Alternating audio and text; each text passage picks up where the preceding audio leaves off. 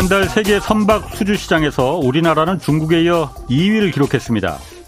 그런데 문제는 배를 만들 기술자들이 지금 없습니다. 10여 년 전 조선업이 호황일 때 약 20만 명의 용접과 도장 기술자들이 조선소에서 일했었지만은 지금은 그 절반도 남아있지 않습니다. 어, 조선업이 불황일 때 깎여나간 임금이 이렇게 호황이 다시 찾아온 지금도 그대로니까 그 기술자들은 다 떠났습니다. 임금을 올려주지 않으려니 저임금의 외국인 노동자를 찾을 수밖에 없습니다. 어, 정부가 그래서 조선업종에 한해서 외국인 용접工등에 대한 자격 요건을 대폭 완화시키기로 했습니다. 그동안 외국인은 관련 분야 경력이 2년 이상 있어야 했는데 이 조건을 없애기로 했습니다. 들어와서 배우면 된다는 겁니다. 허리가 끊어질 듯한 고통을 참아내며 중간에 끊김없이 1mm의 오차도 없이 일직선으로 용접해야 1등급 품질의 배가 만들어집니다. 어설픔을 허용하지 않는 조선업 현장에서 용접봉을 잡아본 적도 없는 외국인 노동자들이 만드는 배가 언제까지 경쟁력을 유지할지 의문입니다. 한때 세계 1위였던 일본의 조선업이 지금은 존재감조차 사라진 것도 마찬가지 이유였습니다. 네, 경제와 정의를 다잡는 홍반장, 저는 KBS 기자 홍사원입니다. 홍사원의 경제쇼 출발하겠습니다. 유튜브 오늘도 함께 갑시다.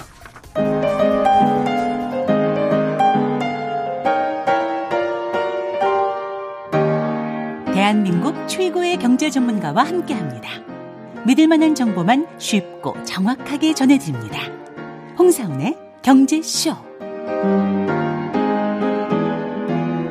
네, 오늘 2월 8일이 제가 이 홍사원의 경제쇼 어, 진행한 지 딱 2년 되는 날입니다, 오늘. 그래서 지금 유튜브로 보시는 분들은 보이시겠지만 제 옆에 이렇게 꽃다발이 와 있습니다. 그 애청자 아평굴님이 경제와 정의를 잡는데 계속 화이팅 해달라고 꽃다발 보내주셨습니다. 아, 향기가 아주 좋습니다, 오늘.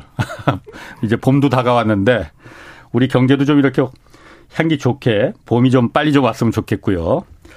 자, 오늘, 어, 베트남 얘기 주제입니다. 지난해 한국이 수출해서 가장 많은 흑자를 낸 나라가 베트남이라고 합니다. 우리의 그 최대 무역 흑자국으로 부상한 베트남 오늘 좀 그래서 자세히 분석해 보겠습니다. 곽성일 대외경책연구 정책연구원 경제안보전략실장 나오셨습니다. 안녕하세요. 네, 안녕하세요. 밖에 굉장히 따뜻하죠. 예, 오늘 날씨가 거의 봄 같습니다. 네. 화사한 꽃도 옆에 있고 해서 일단 축하드립니다. 고맙습니다. 자, 지난해 우리나라가 베트남이 중국이 아니고 베트남이 그러니까 최대 무역 흑자국이 된 거군요. 그러니까. 예. 찾아보니까 중국은 20몇 위던데 보니까. 그렇죠. 중국으로부터 네. 흑자가 보통 300억 이상 나야 되는데 네. 작년에 12억 불밖에 나지 않았습니다. 예. 오히려 베트남으로부터 우리나라가 무역 흑자를 340억 불 네. 기록하면서 제1의 제1위의 무역 흑자국이 돼 버렸죠. 또 오히려 또 걱정입니다. 그래서 저는 왜 걱정이에요? 베트남에서는 그에 대해 상당히 좋은 감정을 가지지 않고 있거든요. 이게 아. 주고 뭐 받는 게 있으면 또 주는 게 있고 이래야 되는데 예. 전부터 무역 흑자에 대해서 계속해서 아. 어, 언급을 하면서 아. 좀안 좋은 소리를 해왔습니다. 베트남 쪽에서는요. 한국에서는 왜 맨날 베트남에서 예. 흑자만 갖고 가고 예. 우리한테 뭐 그렇게 수입해 가는 게 없느냐 이 네. 얘기인가요, 그러면? 처음에 한 저희들의 2010 9년, 20년만 하더라도 흑자 규모가 좀 줄어가고 있었거든요. 예. 그래서 아 그래서 이제 베트남한테 이제 좀 우리가 좀 제대로 이제 좀 줄여 나가고 있다, 노력하고 있다라고 얘기를 했었는데 예. 다시 21년, 22년 다시 늘어나기 시작하면서 예. 어, 그 말을 요새 좀 조심스럽게 하게 되더라고요. 근데 음.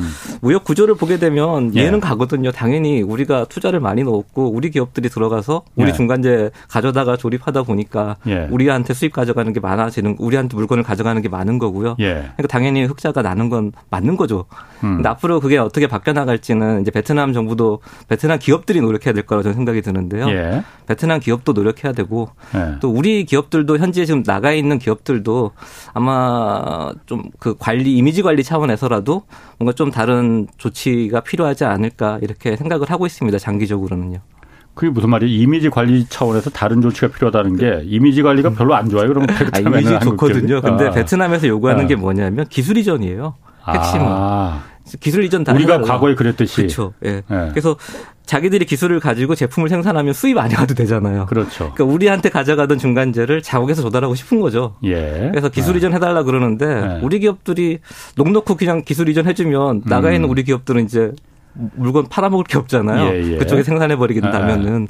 그래서 그것에 대해서도 기술의 네. 보호 이런 권리를 좀 제대로 제도를 만든다거나 예. 아니면 기술 이전을 해줬을 때 우리 기업들에 대해서 뭔가 특단의 인센티브를 베트남 정부가 제공한다거나 예. 뭐 이런 게 필요할 건데 예.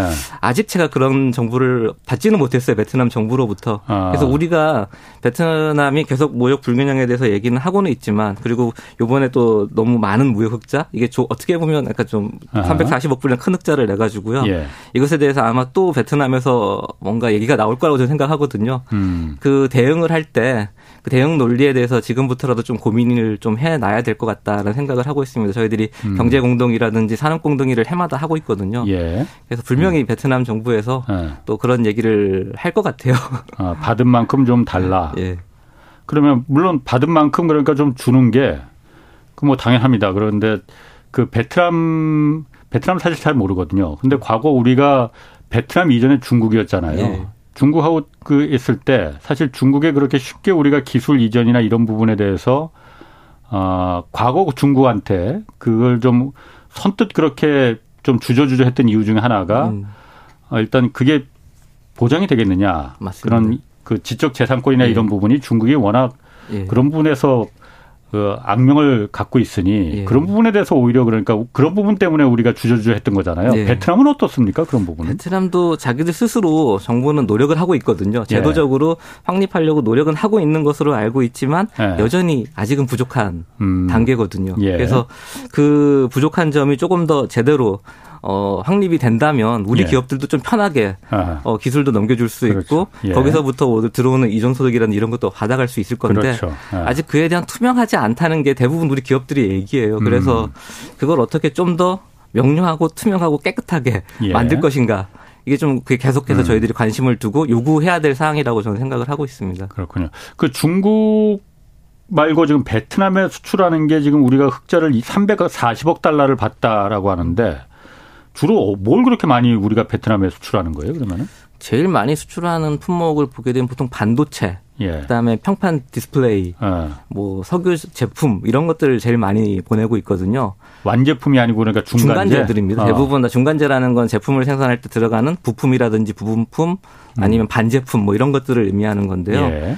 대부분 우리 공장들이 나가 있잖아요. 그렇지. 그쪽에다 납품을 하는 거죠. 일단. 우리 공장에 우리 공장에 대부분 많이 들어가고 있고 예, 예. 또 그게 진출해 있는 다국적 기업들한테도 우리 기업들 제품들이 들어가고 있는 거고요. 그러니까 디스플레이나 뭐 석유 예. 제품이나 이런 거 중간재를 예, 예. 한국의 기업이나 베트남에 있는 한국의 기업이나 아니면 미국 뭐 유럽의 기업들에 예, 어. 일본 기업이든 뭐 중국에서 넘어온 기업이든 이런 쪽에서 납품을 받아 그쪽에 생산 활동에 활용을 하고 있고요. 또 어떤 제품들은 거기서 만든 걸 다시 완제품을 안 만들 요새는 안 만들고 있거든요. 또 네. 중간 제품 어느 정도 조립된 거를 다시 우리나라로 가져와 가지고 예.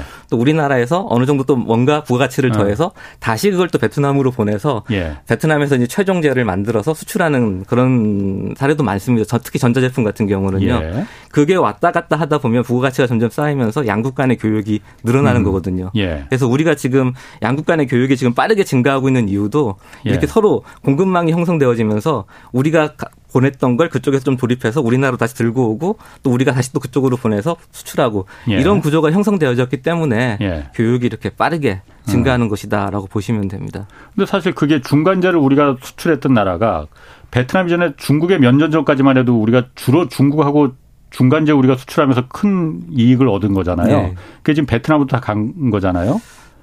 다 갔다기보다는 아니, 그러니까 예, 많이 갔다. 예, 많이 갔다. 아, 많이 예, 갔다. 예, 그런데 예. 그 많이 간 이유는 중국이 오히려 중간재를 요즘은 한국보다 더 더 잘 만든다기보다는 한국만큼 잘 만들기 때문에 중국이 더 이상 한국에 기대지 않는 거잖아요. 그러면은 중, 아, 아, 말씀해 주시죠. 그러면은 음. 중국도 자국 내에서 그 중간재 아까 말씀하신 그 평판 디스플레이나 뭐 석유화학 제품이나 뭐 중간재를 음. 만들어서 자국 내에서 기업들이 소화할 만한 그 물량도 있겠지만은 중국이 아무래도 한국보다는 인건비가 더 싼데 네. 그럼 그걸 만들어서 베트남에 안 팔아요 중국은? 팔죠.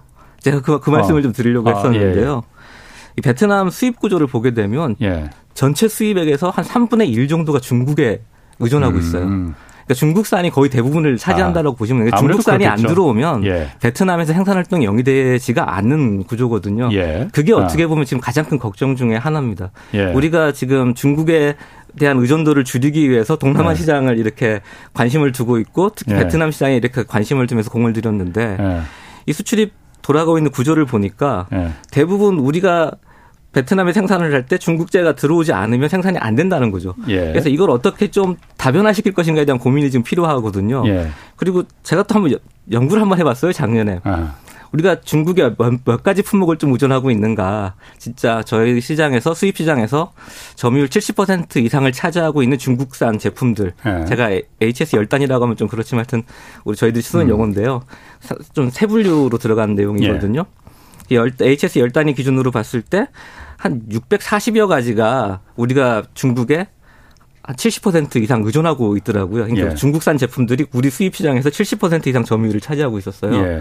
그래서 이거를 어떻게 아세안으로 좀 대체할 수 있지 않을까? 어. 그래서 아세안 시장을 한번 눈여겨 돌아보면서 예. 아세안에서 조달할 수 있는 품목이 몇 가지나 될까 한번 찾아봤거든요, 다시. 예. 어. 그래서 찾아보니까 좀, 이게 좀 너무 첨담한 결과인데요. 44가지 품목밖에 나오지 않는 거예요. 어. 그러니까 동남아에서 가져올 수 있는 게 44가지 품목밖에 없다는 게 저한테는 좀 충격이었거든요. 네. 그래서 어 이게 순 갑자기 우리가 중국에서 조달하던 걸 동남아로 바꾸기는 어렵겠구나라는 게 그때 결론이었어요. 그래서 네. 좀더 안정적인 공급망을 가지기 위해서는 네. 이 중국과의 바로 그 단기적인 뭐 이렇게 금방 단절보다는 오히려 좀 장기적인 전략을 세우면서 아세안에다가 새로운 공급망의 안정적 기지를 구축할 필요가 분명히 있다라는 생각이 좀 들더라고요. 네. 나 그나마 좀 다행스러운 거는 제가 44개 품목이라고 말씀드렸잖아요. 예. 그나마 우리 기업들이 많이 나가 있는 베트남에서는 예. 한 16가지가 나오더라고요. 어. 그래서 우리 기업들이 그만큼 나가면 그만큼 또 가져올 수 있는 게 있구나라는 예. 생각이 좀 들었습니다. 그래서 좀 이거를 아세안 전역으로 확장시켜 놓을 필요는 있겠다라는 네. 생각이 좀 들었어요. 아, 그런데 그 중국 아까 44가지 밖에 없다고 했는데 그게 사실 우리가 원해서 그러니까 중국에서 그걸 이제 그 끊는다 뭐 그런 표현이 좀 그렇지만은 네. 끊는 게 아니고 네. 자연스럽게 그러니까 우리가 끊어지는 거잖아요. 예, 그러니까 예. 중국이 그러니까 그만큼 발전했으니까 예. 기술이 그만큼 우리한테 배워서든 뭐 스스로 역량을 음. 키워서든 어쨌든 간에 그만큼 올라온 거잖아요. 그걸 뭐라고 할 수는 없는 예, 거잖아요. 예. 그러니까 참 우리 입장에서 답답한 게 아까 동 그럼 중국을 대체할 수 있을 만한 우리가 음.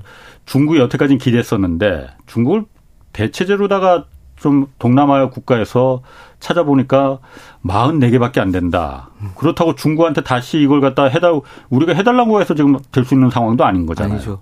미중 간의 첨예한 갈등 상황에서 저희들이 네. 뭔가 좀 더 안정적인 조달처를 네. 확보하는 게 필요한데 쉽지만은 음. 않은 것 같습니다. 그래서 정부에서도 상당히 노력을 많이 좀 할 것이라고 저는 생각을 하고 있습니다. 그럼 우리가 그 중, 아, 베트남한테 많이 그 수출하는 건 중간재라고 했고. 예. 그럼 베트남이 우리한테 그, 그, 우리가 베트남에서 많이 수입하는 거, 어, 일단 수입량은 얼마나 된다고 하시죠, 아까? 베트남이, 그러니까 우리가 베트남으로부터 어, 어. 수입하는 건 한 600, 작년에 670억 불 정도를 수입했습니다. 아, 우리가 베트남에 어. 수출한 게 670억 어, 불이고요. 예. 우리가 베트남으로 수입한 건 한 270억 불 정도 음, 됩니다. 음, 그래서 한 340억 달러가 에, 우리가 흑자다. 에, 에, 그럼 뭘 주로 수입하는 거예요? 베트남에서 우리는? 베트남으로부터 수입하는 것들은 소비재. 예. 일단 소비재를 좀 저희들이 예전에는 뭐 옷까지 이런 게 대부분이었지만 지금 예. LG라든지 삼성이 나가면서 예. 뭐 휴대폰부터 시작해서 뭐좀 예. 고부가치 제품들, 텔레비전 이런 것도 지금 대부분 다 예. 베트남산이 많고요. 가전 제품들. 그러니까 예. 소비재 같은 경우는 이미 무역 구조상에서 베트남이 흑자를 보고 있는 부분이 분명히 있고요. 음. 또 중간재가 생각 예. 많이 늘었습니다. 2010년 전만 하더라도 예. 우리가 베트남으로부터 중간재를 가져오는 게 별로 없었거든요. 예. 근데 최근 들어서 중간재 비중이 한 50%를 차지하고 있습니다. 어. 그게 아무래도 우리 기업들이 아까 말씀드린 그 구조입니다. 우리가 보내고 거기서 만들어서 다시 우리나라로 오고 또 우리에서 또 조립해서 또 베트남으로 보내 최종에는 보낸다 말씀드렸잖아요. 예, 예. 그 구조 때문에 예. 중간재 부분이 그렇게 좀 많은 비중을 좀 차지하고 있는 것으로 이렇게 파악을 하고 있습니다. 아, 그래요. 지금 그 제가 아까 오늘 2주년 됐다고 했는데 뭐 유튜브 댓글에서 지금 뭐 2주 2년 동안 해먹었으면 많이 해먹었다 지금 그래서 지금 다음 진행자 명단까지도 지금 막 나오고 있습니다. 괜히 2년 됐다고 괜히 말했나? 어,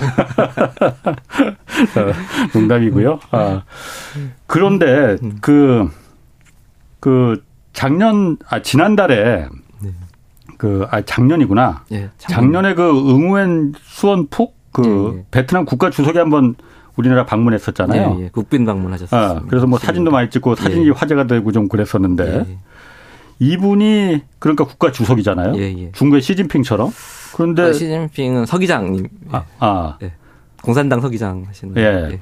주석도 같이 하시나요? 시진핑 주석이라고 아, 이제 주석, 하니까. 예, 예. 지난달 갑자기 사임을 했어요, 이분이. 네. 갑자기 왜 사임한 거예요? 그리고 네. 여러 가지 이유 그리고 이분이 좀 한국하고 좀 연결이 있는 거잖아요. 예, 상당한 친한파로 알려진 인사시거든요. 예. 그래서 한국 기업들하고도 관계도 좋고요. 예. 대부분 보면 어디 우리 베트남에 있는 기업을 방문하면 예. 이분과 찍은 사진들이 있는 예. 기업체를 상당히 많이 제가 봤었습니다. 어. 근데 이분이 지금 사임을 했는데요. 예. 내부적으로 좀 들리는 말에 의하면 뭐 부패 문제가 약간 관련되어져 있다라고 얘기를 하시는데 네. 뭐 그걸 제가 이렇게 확인할 수 있는 건 아니라서 말씀드리기 예. 좀 조심스럽고요. 대신에 그 부총리 두 명이 예하에 있었는데 그분들이 예. 어좀 자국민 귀국 과정에서 예. 예전 코로나 19를 겪을 때요. 예. 자국민 귀국 과정에서 약간 좀 뇌물 같은 걸 받으셨나 봐요. 예. 또 과도한 비용을 청구하면서 뇌물을 예. 좀 받으시고 또 뭐 이렇게 코로나 진단 키트 관련해 가지고도 거기서도 약간 좀 뭐 비리 문제가 좀 있었던 것 같습니다. 예. 그래서 그 아. 문제로 인해서 부총리 두 명이 어좀 물러났거든요. 예. 그래서 북주석이 그에 대한 어 도덕적인 책임이라 그럴까요? 자기 정부에서 음. 이렇게 했다고 해서 물러나는 모습을 좀 취했습니다. 그래서 물러나셨고요. 어, 그. 그럼 새로 주석이 뽑았어요, 그러면? 네, 지금 그래서 부주석 하시던 여자분이 아, 아. 주석으로 이렇게 됐습니다. 올라가셨고요. 네. 그 이유에 대해서는 한 세 가지 정도 이렇게 관찰이 있는데요. 이게 예. 지금 베트남 내부에서 부패 척결에 예. 대한 운동 중에 하나로 나타나는 어. 모습이다라는 게 있고 권력 투쟁이다라고 예. 해석하시는 분도 있고 또 이게 또 베트남이 또 중국을 닮아가는 게 아니냐 이렇게 또 우려하시는 분도 있고 여러 가지 어떤 의미에서? 그러니까 그 응우엔 푸종 총비서 그러니까 응우엔 푸종 서기장이라고 베트남 공산당 서기장 하시는 분께서 3년임을 하시고 지난 이제 시진핑 주석이 어 3년임 했을 때 예. 바로 중국에 달려갔거든요. 그러니까 이 그분은 그러니까 이름이 비슷비슷해서 좀 헷갈리는데 예, 예. 쫑이라고 생각하시면 돼요. 쫑 비서관이라는 예. 분이 그러니까 쫑, 베트남의 쫑, 1인자고 쫑 서기장. 예. 쫑 서기장이. 예. 그러니까 베트남 권력 구조가 서기장. 어. 쫑 서기장이 1인자. 그다음에 어. 주석이 우나라 대통령이고요. 어. 어. 그다음에 어, 총리가 있습니다. 네. 판민증 총리가 있고 그 다음에 국회의장이 있습니다. 네. 네 명이서 권력을 나눠서 이렇게 가진다라고 보시면 되는데 예. 그 중에서 가장 권력이 제일 세신 분은 쫑 서기장. 예, 서기장이 제일 센 것이죠. 그럼 쫑 서기장이 지금 푹 주석을 갖다가 너 먹었으니까는 사임에 뭐 당시 먹었는지 모르겠지만 밑에 휘하 부총리들이 먹었으니 혼자 먹었겠느냐 어. 같이 책임을 지고 물러나라 이렇게 한 거잖아요. 그걸 잘 모르겠어요. 그렇게 말씀드리기가 조심스럽습니다. 아, 이게 어. 저도 그 내부적 알력에 어. 대해서는 저도 잘 어. 모르는 내용이라서요. 내부적으로 왜 물러난지는 그, 그렇다 치더라도 이 푹 주석이라는 분이 의미가 한국에 대해서 굉장히 좀 네트워크도 강하고 예. 뭐 만, 자주 만나셨다면서 또. 그 그래서 내부 예. 한국 기업들하고 상당히 관계가 좋으셨던 분이기 때문에 예. 그 밑에 있던 부총리들도 당연히 한국과의 관계가 좋았을 것이다라고 저는 생각을 하거든요. 그래서 예. 그 네트워크가 이제 사라지고 나면 예. 우리 기업들이 이제 또 새로 네트워크를 만들어야 되는데 예. 그게 좀 시간이 좀 많이 걸리고 좀 예. 아주 힘든 일이 되지 않을까. 이게 좀 우려스러운 측면 중에 하나입니다. 그래서 보통 그러게요. 베트남도 어, 중국처럼 관시 같은 게 있어서 아는 사람들한테 오히려 좀 잘 챙겨주고 이런 면이 분명히 있거든요. 예. 근데 그런 게 이번 정, 사건을 통해서 좀, 예. 좀 없어져 버렸기 때문에 예. 앞으로 우리 기업들이 활동하는 데 있어 가지고 좀 어려움이 있지 않을까 하는 그런 약간의 우려가 조금 있긴 하고 있거든요. 그래서 예. 좀더 아마 우리 기업들이 전략적으로 노력을 좀 많이 해야 되지 않을까. 음. 앞으로 다른 뭐 네트워크를 만드는 데 있어서 투자를 더 예. 한다거나 아니면 어 다른 뭐 다른 뭐 기업들 연합을 한다거나 예. 뭔가 좀 조직을 만들어서 대응할 필요가 분명히 있을 것 같다는 생각을 하고 있습니다. 음, 그푹 주석이라는 분이 대표적인 베트남에서 친한파 일종의 친한파로다가 알려져 있었던 분이죠. 예, 좀 음. 친한파 인사로 이렇게 평가되어지고 있습니다. 그러게 그분이 그냥 갑자기 사임해서 가뜩이나 우리가 좀 중국의 대안으로 이제 베트남을 좀 그 고려를 좀 하고 전략을 세워야 되는데 어, 아무래도 좀 우리한테는 그렇게 뭐 좋은 뉴스는 아니네요. 예, 좀 저도 네. 안타깝게 생각하고 있고요. 베트남 네. 연구하신 학자분들이 다들 안타까워 하시더라고요, 만나면. 그래서. 음. 그렇겠죠. 아무래도 예. 뭐, 우리한테, 우리 사정을 가장 잘 알고, 우리 예. 입장을 좀 그래도 좀 봐주는 어, 국가 지도자였는데, 어, 그, 그러면 그, 아까 쫑 어, 쫑 비서. 예. 아, 쫑 서기장. 예. 쫑 총비서. 총비서. 쫑 총비서. 예. 쫑 총비서는 한국에 대해서는 어떤 입장인지. 어. 아직 그 뚜렷한 뭐라고 말씀드리기는 그런데요. 예. 약간 좀 어떻게 보면 중국 아까 그 시진핑 주석을 만나러 바로 갔다고 제가 말씀을 예, 드렸었잖아요. 예, 예. 그래서 아, 그런 걸로 봐서는 쪽으로? 약간 좀 친중에 경도되어져 있지 않을까라는 예. 좀 우려가 있기는. 합니다.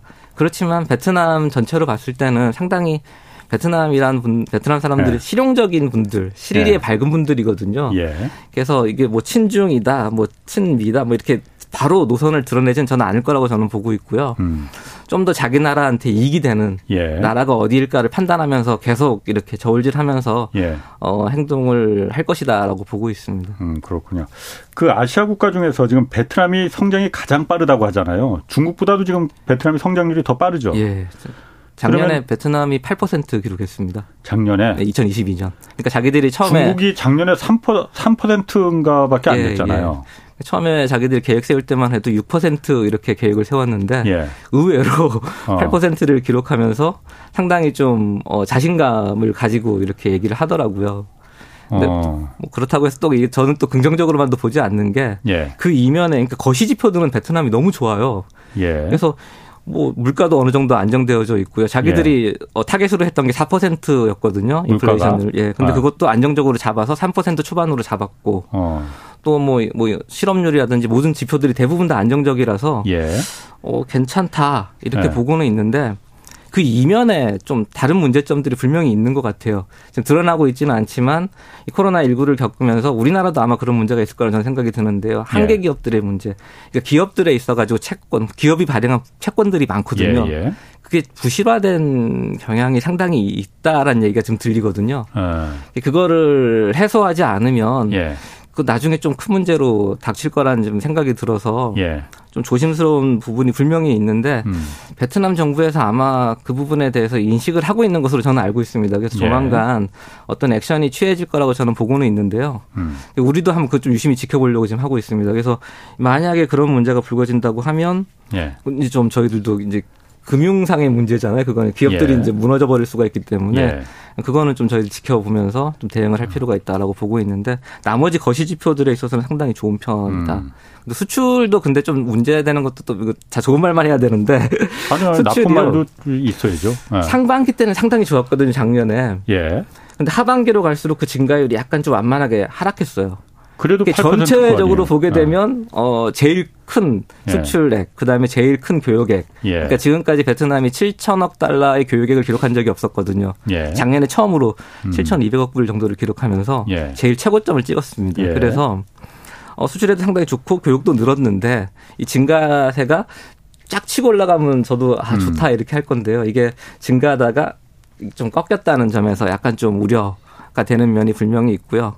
올해 이제 어떻게 될 것인지 좀 관찰을 좀 해둘 필요가 있다라고 보고 있습니다. 근데 음. 전 세계 경기가 지금 너무 안 좋잖아요. 예. 그래서 이게 베트남도 보통 제조 제품을 만들어서 최종재료만 수출을 해서 이렇게 먹고 사는 나라다 보니까 예. 해외 수요가 없으면 수출이 늘어날 수가 없는 구조거든요. 예. 그래서 좀 걱정입니다. 그래서 미국이라든지 네. 유럽이라든지 이런 쪽 경기가 좋아져야지만이 예. 수출이 다시 이렇게 늘어날 텐데 음. 그게 지금 올해 상반기는 좀 그렇지 않을 거라고 지금 대부분 전망이 있어서 음. 좀 걱정을 하고 있죠.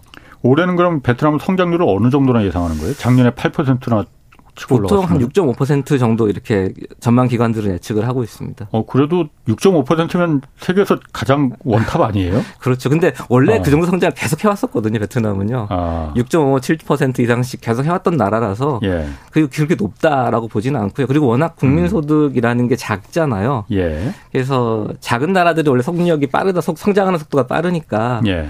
그걸 가지고 이렇게 아 크다 이게 뭐 6% 7% 높다 이렇게 평가하기는 좀 이른 면이 죠 우리도 예전에 음. 성장 많이 할 때는 20%까지도 가고 두 자리 수였으니까. 예. 예. 아. 그럼 베트남의 지금 어쨌든 경제 성장세를 아, 지금 견인하는 게 요인이 어떤 겁니까? 그냥 인건비 싼 그거로 인해서 그거밖에 없는 거예요? 어, 인건비는 솔직히 베트남 인건비가 진짜 빠르게 높아졌습니다. 네. 그래서 2010년대 들어서면서부터 올라가는 속도를 보게 되면 정신없이 이렇게 막 올라가거든 치고 올라가는 바람에 예. 우리 기업들이 다들 너무 빠르게 올라간다. 네. 그뭐 적응은 해 나가고는 있지만 겨우겨우요. 대들 예. 다들 좀 불만 섞인 목소리를 다들 내셨었거든요. 그래서 예. 인건비는 중국의 절반 정도 수준이라서 예. 그나마 중국에 비해서는 나을지 모르지만 그 속도가 너무 빠르기 때문에 증가하는 속도가 너무 빨라서 예. 우리 기업들한테는 좀 아직까지는 그래도 어려운 점 중에 하나다라고 인식되어지고 있고요. 예. 반면에 어 베트남 하면 제일 좋은 게 일단 시장 지금 접근할 수 있는 시장이 많다는 겁니다.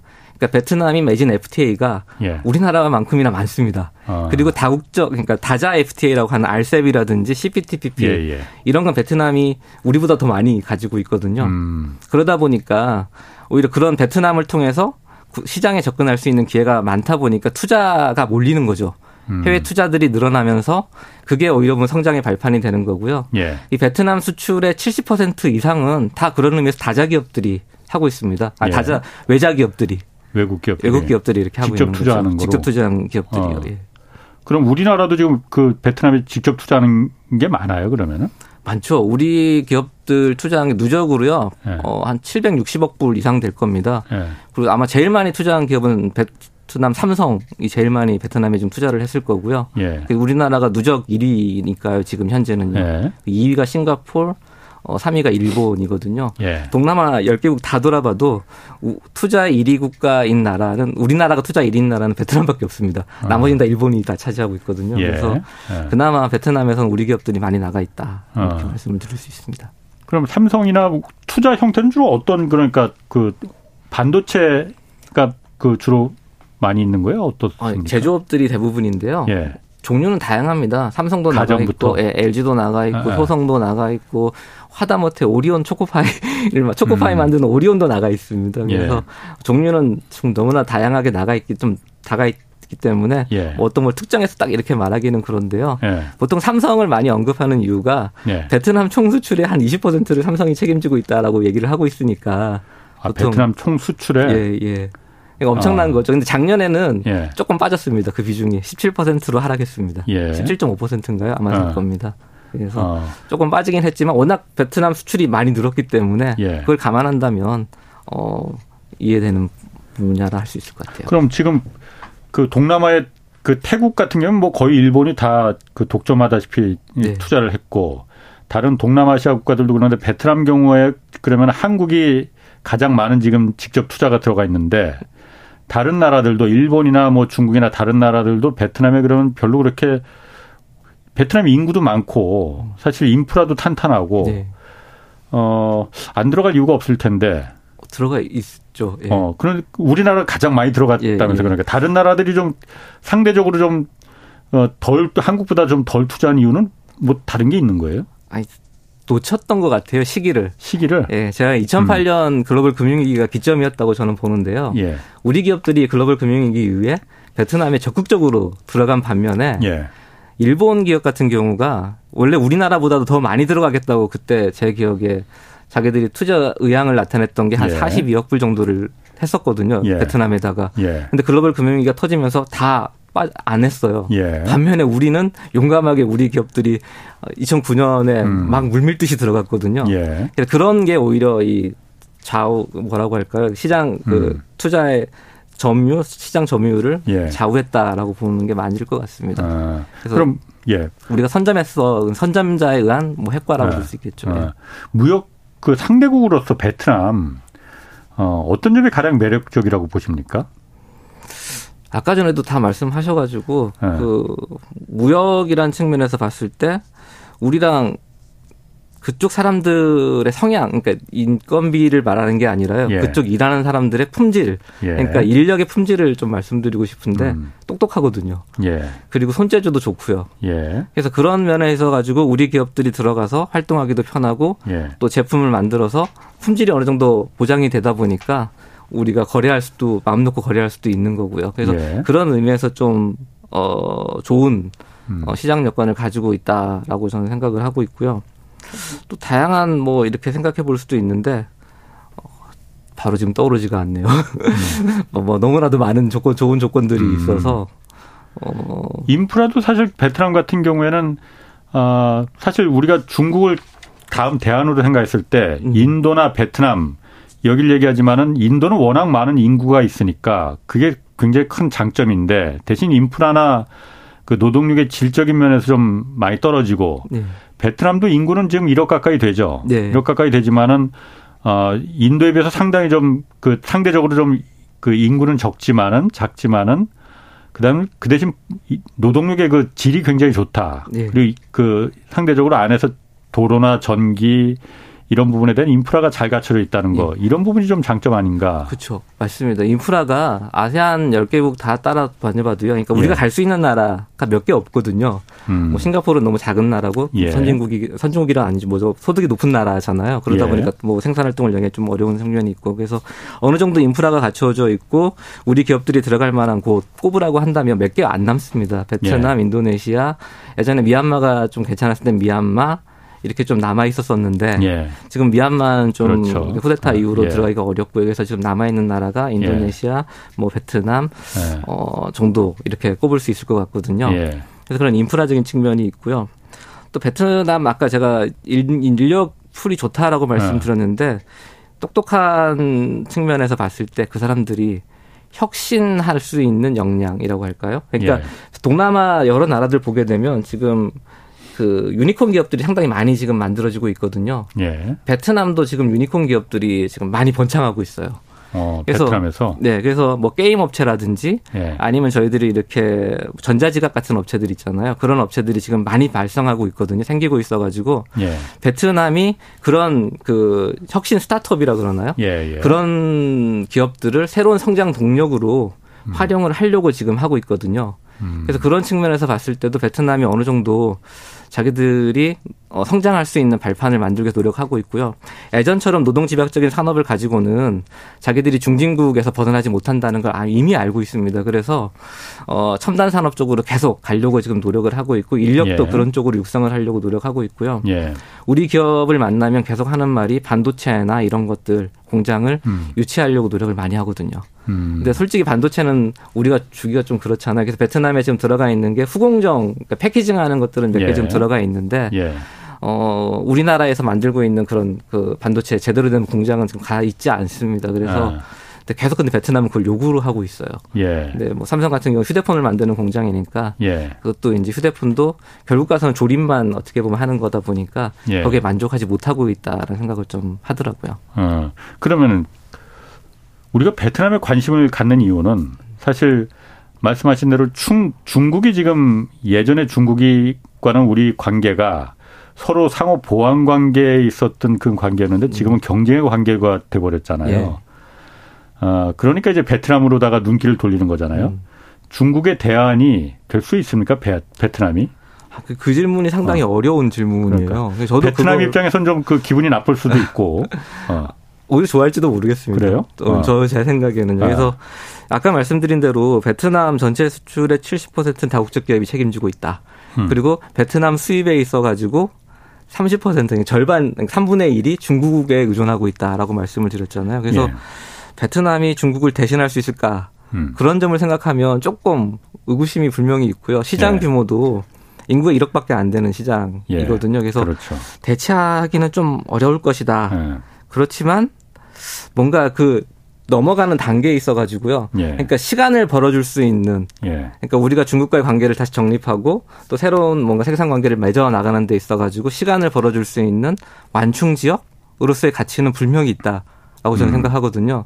그래서 우리가 베트남과의 지금 관계는 분명히 보완적인 관계가 맞습니다. 예. 그래서 이 보완적인 관계를 통해서 양국이 서로 상생하는 관계로 끌고 나가면서 어느 정도 시간을 벌어 나간다고 한다면 우리가 중국과의 관계를 다시 음. 새롭게 정립할 수 있는 어, 모멘텀 아니면 예. 새로운 동력 이런 걸로 활용할 수 있지 않을까. 예. 그럼 베트남도 좋을 것 같고요. 우리한테도 좋을 것 같다는 생각이 들거든요. 예. 그래서 그런 쪽으로 이렇게 좀 접근을 해야 되지 않나라는 생각을 하고 있고요. 예.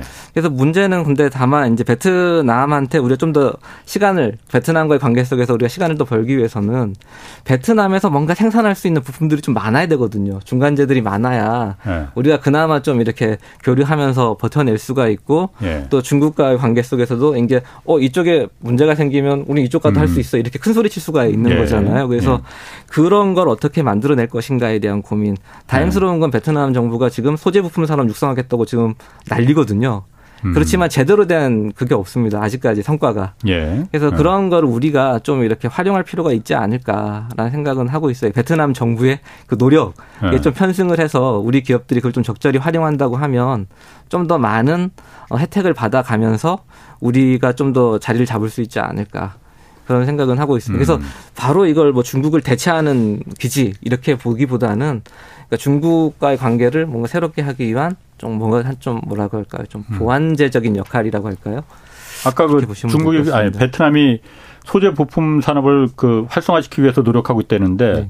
어 우리가 그러니까 그걸 좀 아까 활용한다는 그 표현하셨잖아요. 네, 네. 그게 좀뭘 어, 활용을 한다는 건지 좀 그 잘안 음. 와닿는데. 그렇죠. 네. 저도 좀 그게 힘드실 거라 생각이 드는데요. 예. 왜냐하면 베트남 기업들이 생산을 해야 되는데 예. 베트남 기업들은 능력이 안 되거든요. 그렇죠. 기술도 없고 기술이 자본도 부족할 자본이. 없거든요. 예. 그래서 맨날 하는 말이 우리 기업들한테 기술 이전 해달라고 이건 아까 아, 말씀드린 그 예. 내용이거든요. 아. 그래서 우리가 뭔가 지금 베트남이 R&D 센터 만드는 데 있어가지고 상당히 적극적으로 지금 예. 우리 정부한테 요구하고 있고 우리 기업들한테 요구를 하고 있고요. 예, 자기들 어 인력들에 대한 교육 이것에 대해서도 상당히 많은 도움을 원하고 있습니다. 예. 그래서, 예. 그래서 오히려 그래서 저는 이걸 기회라고 보는 이유가 예. 우리가 만약 베트남에 들어가서 R&D 센터를 만들든 뭐 인력 음. 양성 센터를 만들든 그 안에 우리 기자재를 넣는 거죠. 예. 우리 기자재를 넣고 우리 설비에 익숙한 인력들을 뽑아낸다고 하면 예. 그 인력들은 결국 우리 기업들한테 도움이 되는 거잖아요. 음, 예. 아까 조선업 말씀하시면서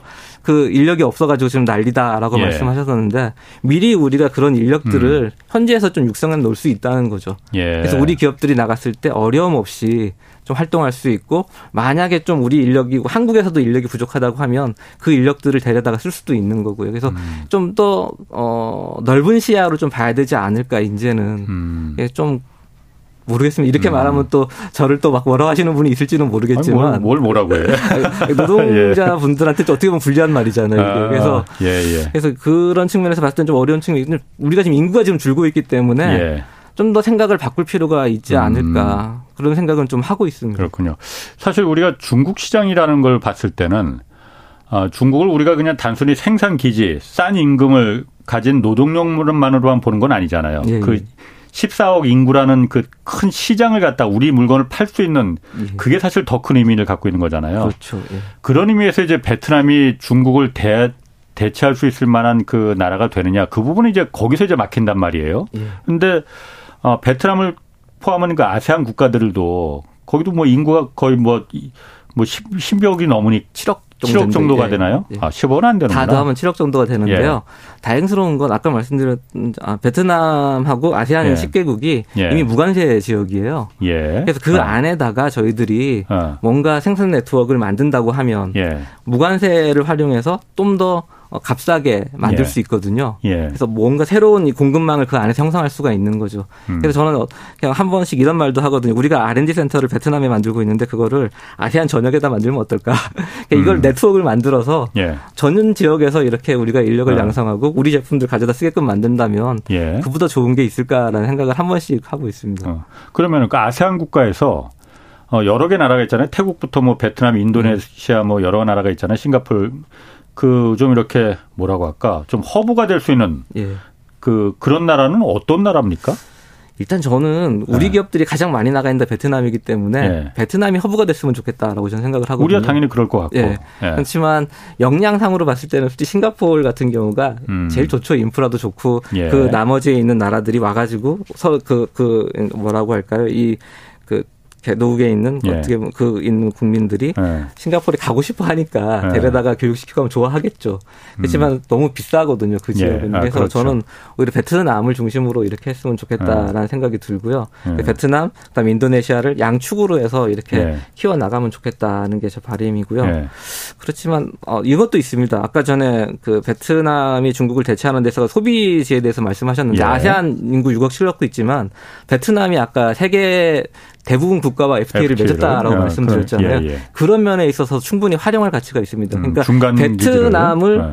그러니까 소비 시장으로 볼 게 아니라 예. 베트남을 거쳐서 음. 다른 시장을 공략할 수 있다는 거죠. 예. 그래서 그런 측면에서 음. 봤을 때도 음. 그좀 어떻게 보면 어느 정도 대체가 가능하다는 거지 음. 대체까지는 아니지만 그래서 제가 완충 지역으로서 의미가 있다는 예. 말씀을 제가 드리는 이유가 그런 점 활용할 수 있기 때문에 예. 그런 면에서 가능성이 분명히 있는 거죠. 그렇군요. 그 베트남이 어쨌든 시장으로 우리한테 작동을 되려면 우리에 대한 그 우리 한국에 대한 이미지 또 한국 음. 기업에 대한 이미지도 좋아야 될 것 같은데 뭐 보니까 어, 어, 제그 소송도 뭐 베트남 당시에 이제 그 양민 학살에 대한 소송도 뭐그 예. 나오고 그랬어요. 뭐 반반 일면 양면이 좀 있는 것 같아요. 그러니까 예, 예. 베트남이 한국에 대한 이미지, 어, 과거 우리와 총부리를 두고 음. 맞붙고 싸웠던 그런 이미지도 있고 지금은 예. 그거는 과거고 지금은 서로가 상호 보완 관계에서 같이 잘 살게 도와주는 그 이미지도 있을 테고 어떻습니까? 베트남에서 한국과 한국 기업에 대한 이미지는?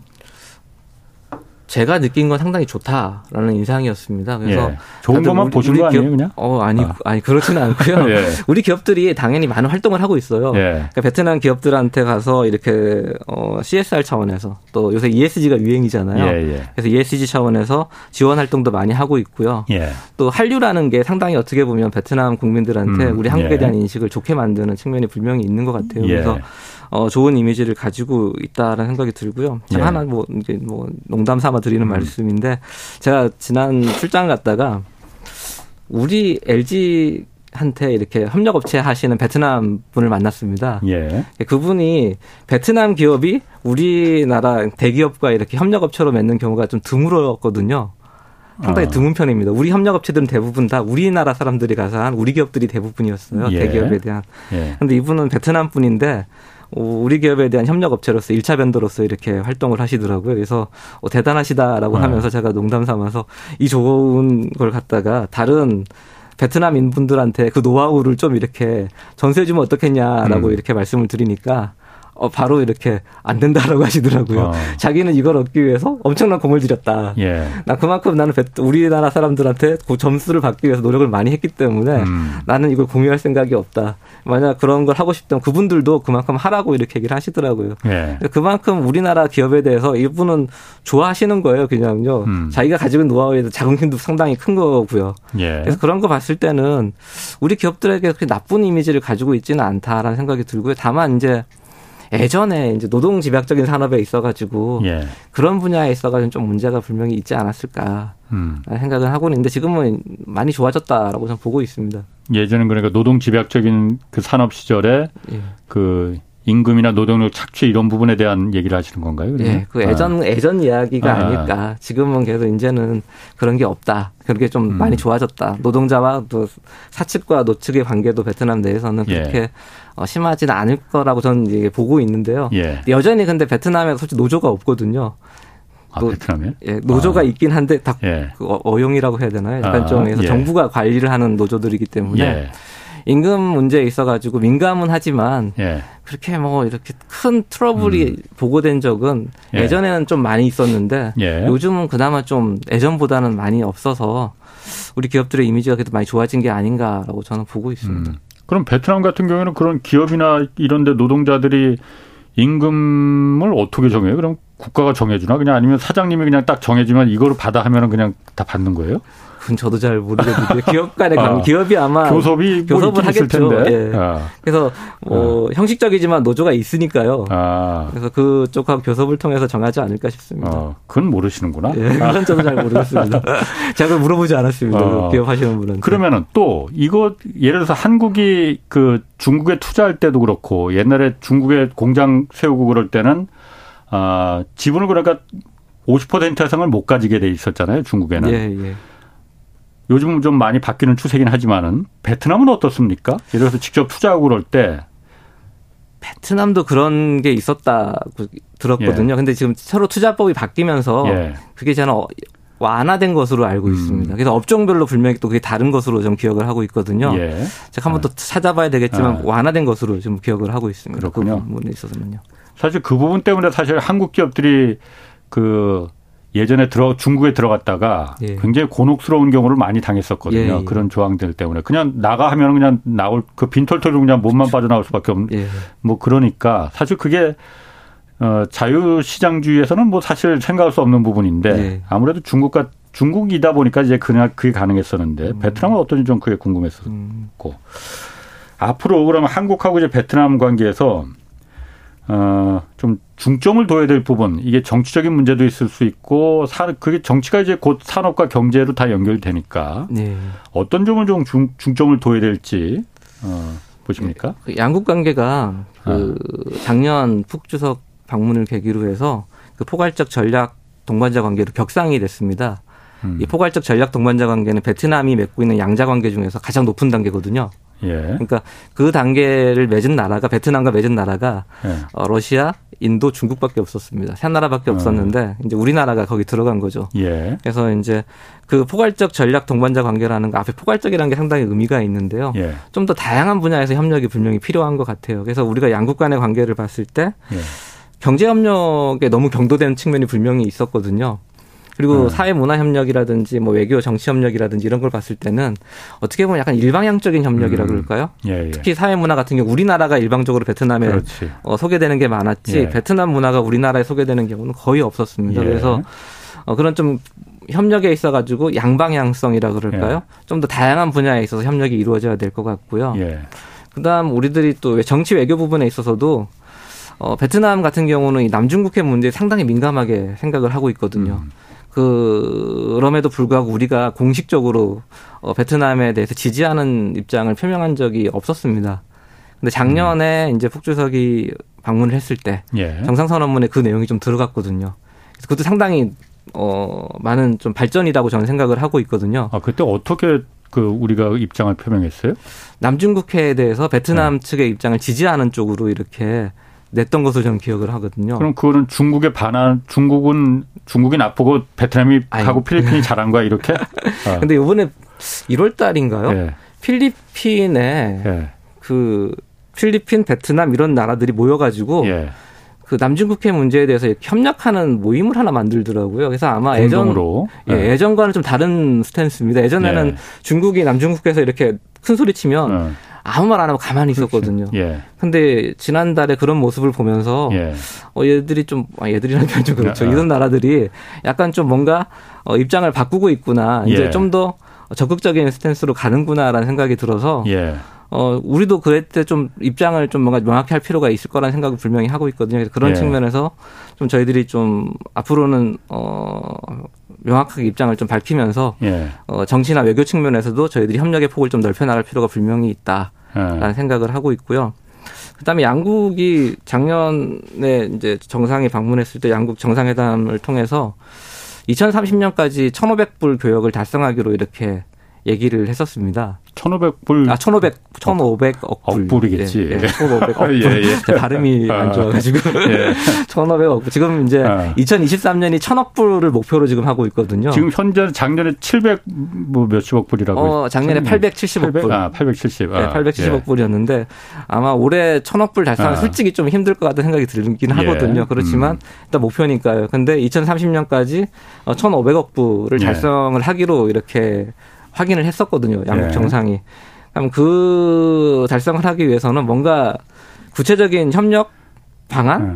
플랜 뭐 이런 음. 게 있어야 되는데 아직 그 내용이 없어요. 그래서 그렇군요. 그런 것도 저희들이 좀 정부 간에 예. 좀 노력이 필요하지 않을까라고 생각하고 네. 있습니다. 그렇군요.